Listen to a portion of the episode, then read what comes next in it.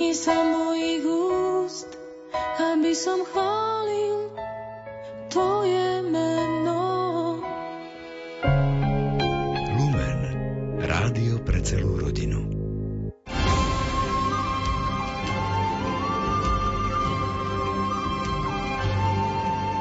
Výber z pápežských encyklík Relácia, v ktorej si na pokračovanie predstavujeme vybrané pápežské dokumenty, je tu pre vás, milí priatelia, aj dnes. Pokračujeme v čítaní a komentovaní posynodálnej apoštolskej exhortácie Christus vivit, Kristus žije od svätého otca Františka. Text exhortácie načítal Miroslav Kolbašský. Komentáre si pripravil duchovný otec Anton Fabián a reláciu technicky pripravujú Jaroslav Fabián a Martin Ďurčo.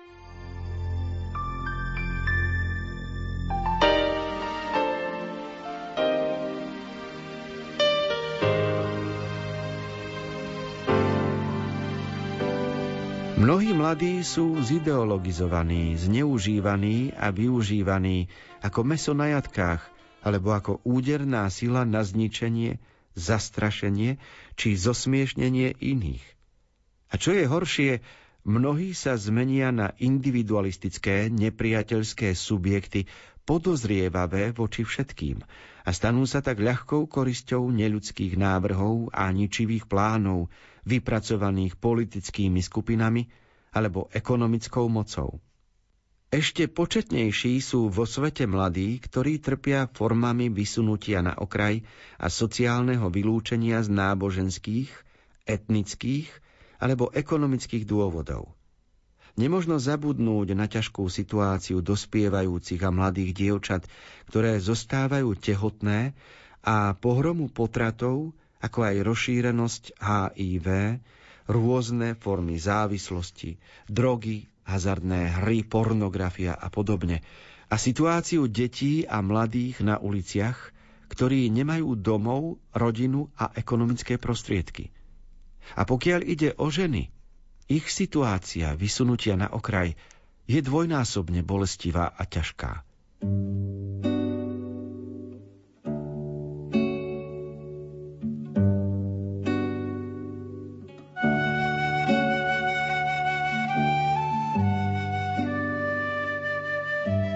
Kapitola, v ktorej hovorí pápež o dnešnom svete a o mladých ľuďoch v dnešnom svete, tá kapitola sa nemohla vyhnúť slove kríza, pretože ak je svet v určitej kríze, tak zatiahne do tej krízy aj mladých ľudí.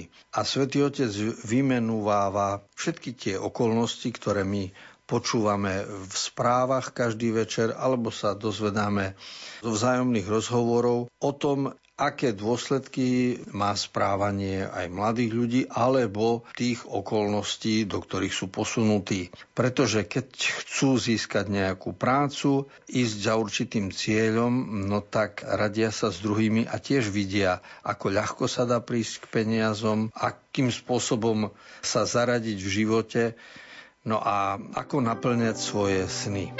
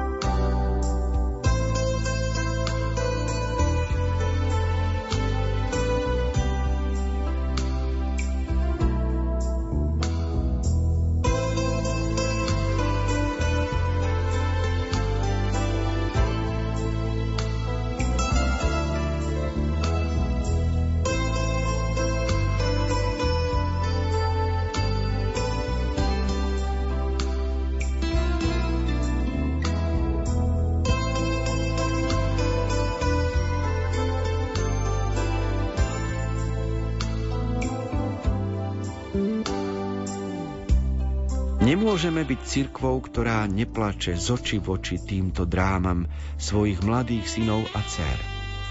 Nikdy si na to nemôžeme zvyknúť, pretože kto nevie plakať, nie je matkou.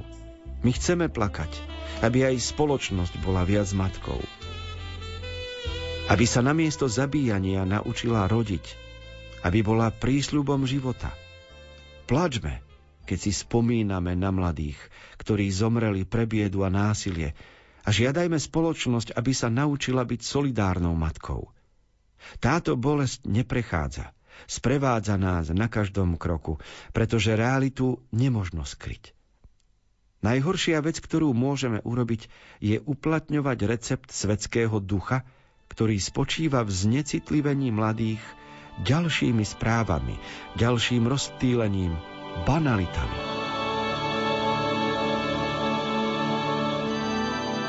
Svetý otec pápež František nás vyzýva k tomu, aby sme si nezvykli na zlo, na neporiadky, ktoré vidíme, pretože to je tzv. recept svetského ducha. Recept svetského ducha mm, znamená, že človek znecitlivie, stratí empatiu a toľkokrát počúva o krádeži, o podvodoch, o vraždách, o neprávosti, až to začne považovať za samozrejmosť, lebo stokrát opakovaná lož sa stáva pravdou. A oproti tomu existuje recept Ježišovho ducha, recept Božieho ducha a keď človek sa riadi receptom Božieho ducha, tak vždy znovu a znovu je znepokojený tým, čo sa deje vo svete okolo nás. A prvá vec, ktorú môže urobiť, je aspoň, že v tichu sa pomodli za ľudí, ktorí nejakým spôsobom trpia. Neodsudzuje, ale snaží sa pomôcť osobnou modlitbou, v ktorej nachádza potom aj nápady a inšpiráciu, ako pomôcť konkrétne. A toto je recept kresťanský, ktorý svätý Otec odporúča, aby sme mali niečo ako materinské srdce v spoločnosti.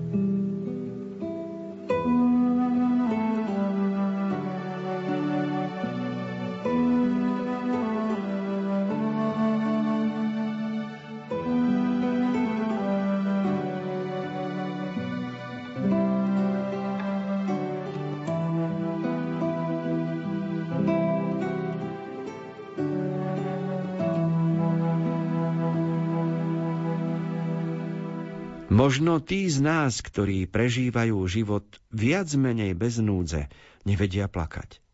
Isté skutočnosti života možno vidieť len očami umytými slzami. Povzbudzujem každého z vás, aby si položil otázku. Viem plakať? Viem plakať, keď vidím dieťa hladné, nadrogované na ulici, dieťa bezdomová, dieťa opustené, zneužité, dieťa využívané spoločnosťou ako otrok – alebo je môj plač vecou nálady, plač toho, kto chce mať viac. Nauč sa plakať pre mladých, ktorí sa majú horšie ako ty. Milosrdenstvo a súcit sa vyjadrujú aj plačom. Ak ti to nejde, pros pána, aby ti pomohol roniť slzy pre utrpenie iných. Len keď budeš vedieť plakať, len vtedy budeš schopný srdcom urobiť niečo pre druhých.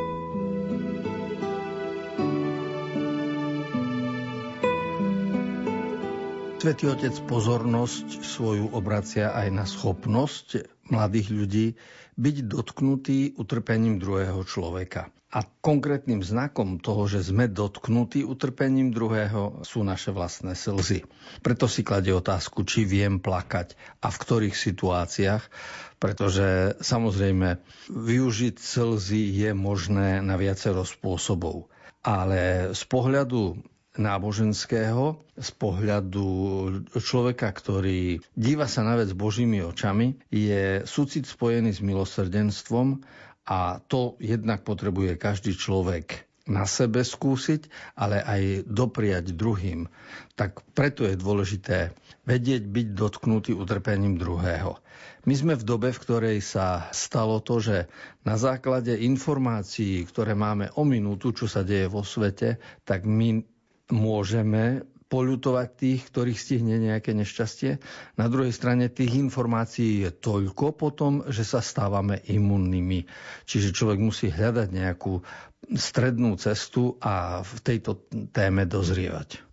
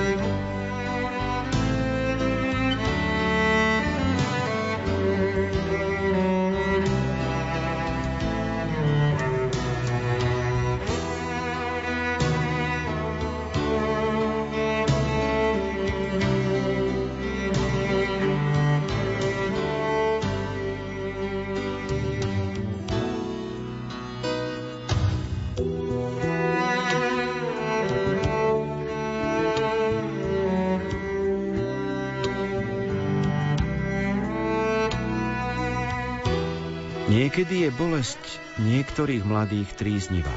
Je to bolesť, ktorú nemožno vyjadriť slovami.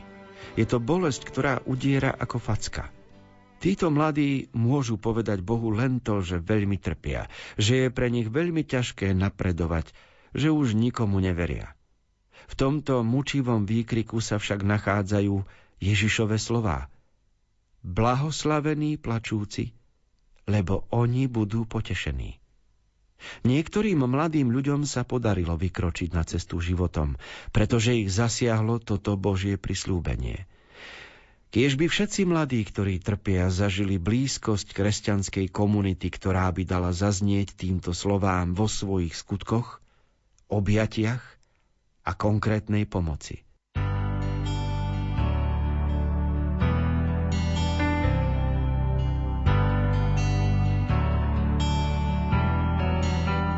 Triznivá bolesť vzniká v človeku aj vtedy, keď nejde o bolesť fyzickú, telesnú, nejde o poranenie, ale človek sa trápi napríklad nad tým, či život má zmysel. A môže prežívať osamelosť vnútornú a s tým súvisiacu nezmyselnosť. Alebo môže človek prežívať sklamanie v láske, v partnerstve, v priateľstve a mnoho iných duchovných záležitostí, ktoré nie sú viditeľné. Viditeľné sú len na smutku, na tvári druhého človeka. Keďže každý z nás touto etapou vývoja musel prejsť, tak rozumieme, ako formuje každého z nás aj toto vnútorné utrpenie. Môže nás poznačiť, môže nás zlomiť a môže nás posunúť. Preto často pre nás je dôležité to, čo napísal Matúš v Evanieliu, blahoslavení plačúci, lebo oni budú potešení.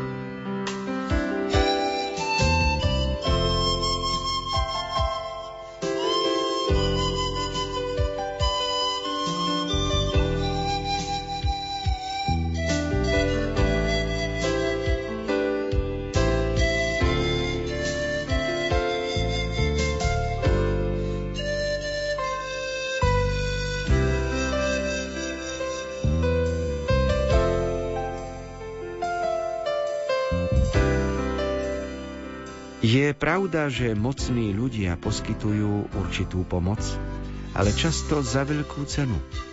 V mnohých chudobných krajinách sa ekonomická pomoc zo strany bohatších krajín alebo medzinárodných organizácií obvykle viaže na prijatie návrhov západu v oblasti sexuality, manželstva, života alebo sociálnej spravodlivosti. Táto ideologická kolonizácia osobitným spôsobom poškodzuje mladých. Zároveň vidíme, ako určitý druh reklamy učí ľudí byť stále nespokojnými a prispieva ku kultúre vyraďovania, ktorej sa práve mladí stávajú materiálom na spôsob použi a vyhoď.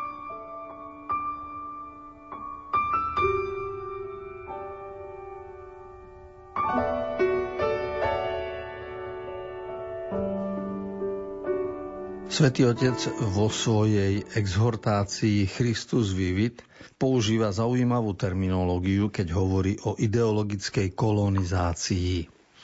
To znamená, že robíme obchod s druhými tak, že my urobíme pomoc, ale zároveň žiadame, aby druhý prijal náš názor a naše postoje.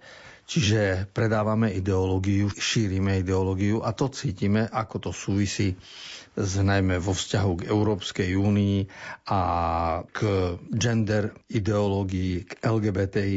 To znamená, že mnohokrát je materiálna pomoc naviazaná na to, aby bola s tým spojená ideologická kolonizácia. A to je skutočnosť nespravodlivá, pretože to narúša zdravý vývoj spoločnosti. Okrem toho v 78. článku exhortácie pápež používa výraz kultúra vyraďovania, Možno by bolo lepšie slovo kultúra chápať pozitívne, lebo keď hovoríme o kultúre života, o kultúre láskavosti, kultúra civilizácie, slovo kultúra je vždy spojené s niečím, čo je pozitívne a hodnotné. Keď hovoríme o vyraďovaní, o vylúčovaní, o marginalizácii, tak tam by bolo teraz skôr povedať, že je to nekultúrne správanie sa, ak niekomu ubližujeme tým, že ho ponižujeme. A to vzniká vtedy, keď zo sebeckých dôvodov uplotňujeme zásadu použijem a zahodím.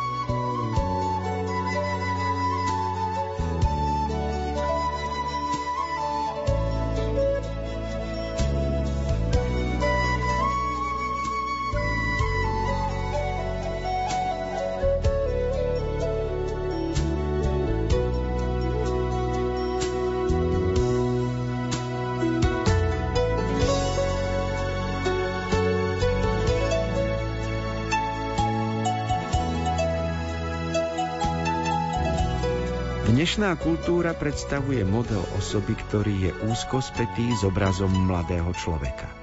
Kto vyzerá mladý a robí kúry na odstránenie stôp času, cíti sa pekný. Mladé telá sa neustále využívajú v reklame ako predmet obchodu. Vzorom krásy je mladosť, ale dajme pozor, pretože toto nie je oslava mladých. Znamená len to, že dospelí si chcú ukradnúť mladosť pre seba, nie že by si mladých vážili, milovali a starali sa o nich.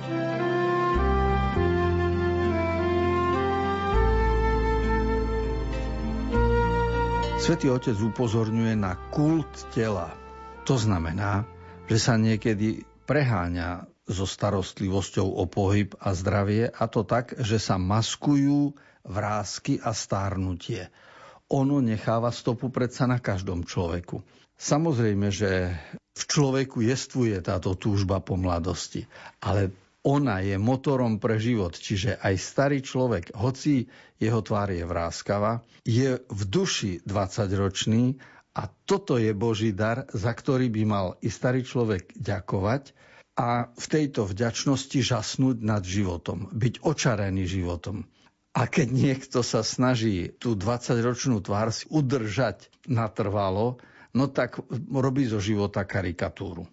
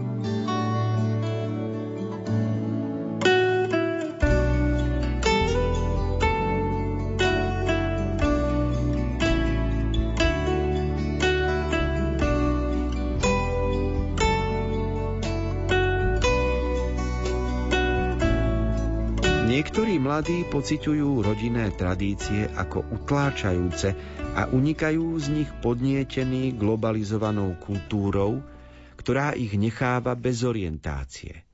V iných častiach sveta zasa nie je medzi mladými a dospelými pravý generačný konflikt, ale je tu vzájomné odsudzenie. Dospelí sa neusilujú, alebo sa im nedarí odovzdať dôležité existenciálne hodnoty, alebo preberajú mladistvý štýl, čím prevracajú vzťah medzi generáciami. Tento vzťah medzi mladými a dospelými je vystavený riziku, že zostane len na citovej rovine a nepôjde v ňom o výchovný a kultúrny rozmer. Aké je to škodlivé pre mladých – hoci niektorí si to vôbec neuvedomujú. Samotní mladí ľudia nás upozornili, že je to nesmiernou prekážkou pri odovzdávaní viery v krajinách, kde nie je sloboda prejavu, kde sa mladým nedovoluje zúčastňovať na živote cirkvy. Medzigeneračný vzťah je zložitý a vždy bol zložitý, čiže vzťah medzi mladými a dospelými. A svätý Otec poukazuje na to, že niekedy to môžu byť konflikty a inokedy môže vzniknúť odcudzenie. Samozrejme, že ideálne je, keby starí a mladí viedli dialog a keby sa navzájom obohacovali. Lebo ak starší ľudia snažia sa byť mladými, tak sa zosmiešňujú. Akokoľvek v štýle života mladých nedobehnú. No a zasa mladí môžu na starších pozerať akoby do budúcnosti, ale tiež nikdy nebudú mať toľko skúseností a komplexnosti v nazeraní, ako majú ľudia starší.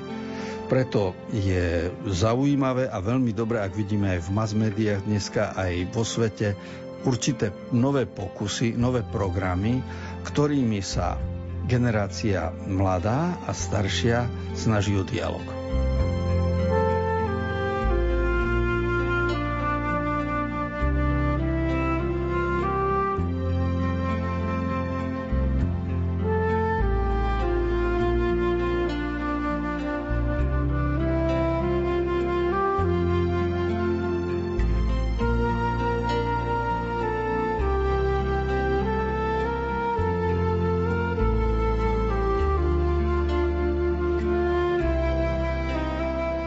30 minút určených relácií výber z pápežských encyklík sme pomaly naplnili. Spoločne sme prechádzali apoštolskou posynodálnou exhortáciou Christus vivit, Kristus žije od svätého otca Františka. Komentáre, ktoré ste počuli, si pripravil duchovný otec Anton Fabián. Text exhortácie načítal Miroslav Kolbašský a technický reláciu pripravujú Jaroslav Fabián a Martin Ďurčo. Tešíme sa na stretnutie opäť o týždeň.